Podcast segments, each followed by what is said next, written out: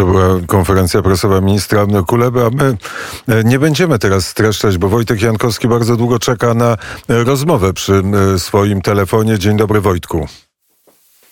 Dzień dobry Krzyśku, witam gorąco słuchaczy Radia Wnet. Dziękuję Ci za cierpliwość i opowiedz o swoich przygodach na dworcu głównym w Lwowie.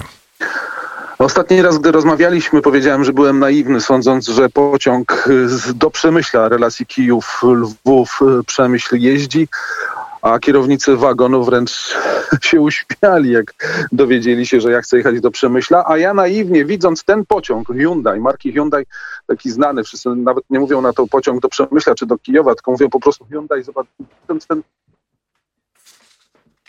Widząc ten pociąg, byłem przekonany, że on jedzie. I, I w tym momencie skończyła się nasza rozmowa, a ja dalej zacząłem poszukiwania. Wtedy zadzwonił telefon y, z Radia Wnet i, i skończyliśmy w tym momencie. Więc potem próbowałem dowiedzieć się, czy jeżdżą te zapowiedziane przez ukraińskie koleje y, pociągi i okazało się, że rzeczywiście ja stałem na pierwszym peronie, a z piątego jeżdżą mm, te pociągi. Zszedłem po schodach do przejścia podziemnego. Tam pierwszy pan poinformował mnie, że tak, owszem, stamtąd, stamtąd odjeżdżają, ale że ja jako mężczyzna yy, nie pojadę tym pociągiem. Na to powiedziałem, że nie jestem obywatelem Ukrainy, bo rozumiałem, że dotyczy to mężczyzn w wieku od 18 do 60 lat, bo ci mają nie mają prawa opuszczać terytorium Ukrainy w związku no, na przykład z obowiązkiem służby wojskowej. On powiedział, dobrze, idźcie, spróbujcie. 10 metrów dalej, czy może 15 przy drugim peronie stał drugi mężczyzna. Tu już rozmowa była inna. To, że jestem obywatelem obcego kraju i że jestem dziennikarzem nie miało znaczenia. Tylko kobiety i dzieci. Koniec. Tylko kobiety, dzieci są przypuszczane, więc okazało się, że ja już tymi pociągami nie jestem e, w stanie wyjechać.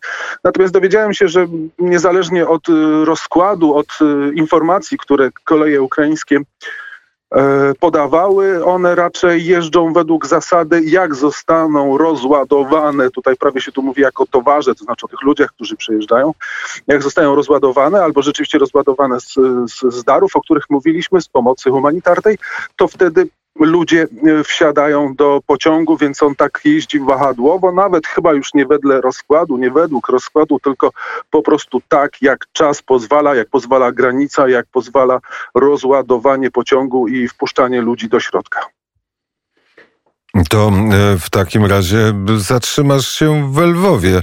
E, czy to postanowiłeś jakoś dojechać do, e, do po, po ukraińsko-polsko-ukraińskiej po, polsko granicy, do której teraz zmierza A. Paweł Bobołowicz razem z Janem Olenskim. Właśnie pożegnali się, wsiedli do samochodu i już pewno są gdzieś na rogatkach Warszawy, w granicach zasięgu nadajników Radia Wnet.